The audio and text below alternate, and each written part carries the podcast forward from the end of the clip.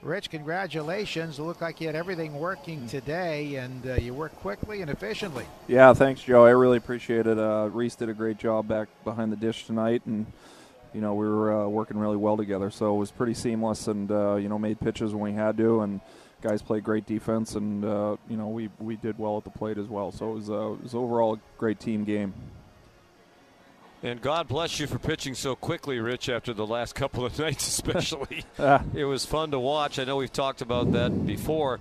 It looked like at one point maybe Chirinos thought you were pitching too quickly, and it looked like he might have even said something to you when he rounded the bases after he flied out. Oh, he was just asking me if I was going to play next year. I said, "You're damn right I am." well, that was going to lead me to my next question, actually, which, you know, if you decide not to, obviously these are the, the last few days of your career. But when you go out and pitch like you did tonight, does that make you think, you know what, I still have plenty left here. If I can pitch like that, why not come back for more?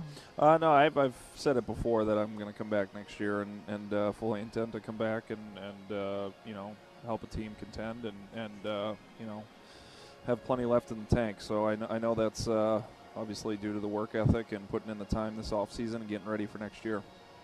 Well, you've had uh, the same fastball pretty much the last several years, and the curve has been great, and now you put the cutter back in after, what, 10 years or so? Yeah, yeah. So mixing in the cutter has been a huge, uh, you know, um, attribute to the other pitches. So it's it's it complements everything really well. It helps the fastball. It helps the curveball.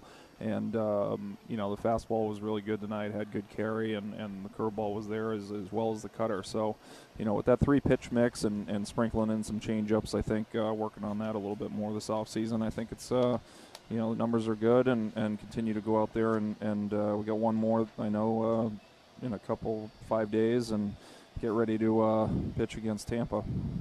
Well, glad to hear that you are coming back. I had not heard that you had said that. And Reese McGuire, you mentioned him in your first Yeah. answer.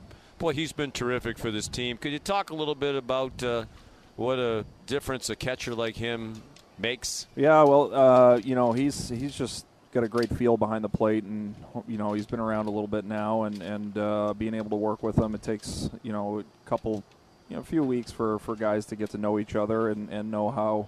Uh, you know the pitch mix works and how everything complements each other, and once you get into that, um, you know, kind of rhythm, which which happens over spring training, um, you know, and, and Reese joining us at the at the All Star break, uh, you know, we've been able to work really well together, and you know, he's just got a great feel behind the plate, and he wants to win. You know, he's a winner, and he brings that intensity behind the dish, and you know, you can feel it when you're out there on the mound, and and um, you know, he's right there with you um, in the fight. Rich, you've seen a lot of players over the course of your career. Well, what are your impressions on Triston Casas, who's really turning it on at the plate? Yeah, it's been really impressive to watch the way he, uh, you know, his at bats and the way. I, mean, I think the biggest thing is, you know, you know the power is there, and you know that the ability to hit the ball a long way is there. But the way he works counts, and you know, he's in, been in multiple three-two counts. I think he's had 16 or 17 walks since he's been here. So it's uh, extremely impressive to watch him do his thing, and you know, he's got a bright future ahead of him. I think that's one thing that. Um, you know, as a young kid, he came up here. He was he was not uh, intimidated. Um, he was very he knew exactly what he did well and what he does well and what he'll continue to do well. And um, you know, he's not afraid to get into a three-two count and and work a walk. Um, I love his 0-2 approach where he widens he widens his stance a little bit and you know gives himself a chance to put the ball in play and and uh, you know that's that's that's a big step for somebody who's a who's a young guy coming up here at this level.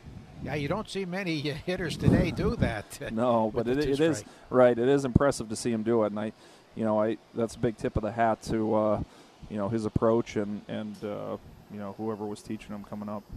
Well, certainly has a bright future ahead, and uh, you have uh, more baseball ahead. I know you you've told us you want to play. Would you want to do the half season or the full season? Well, I think that's something I'm going to talk with Bryce and Caitlin about, and you know, we'll, we'll sit down and uh, see what see what happens. well, certainly it's not uh, unprecedented, and uh, Yeah.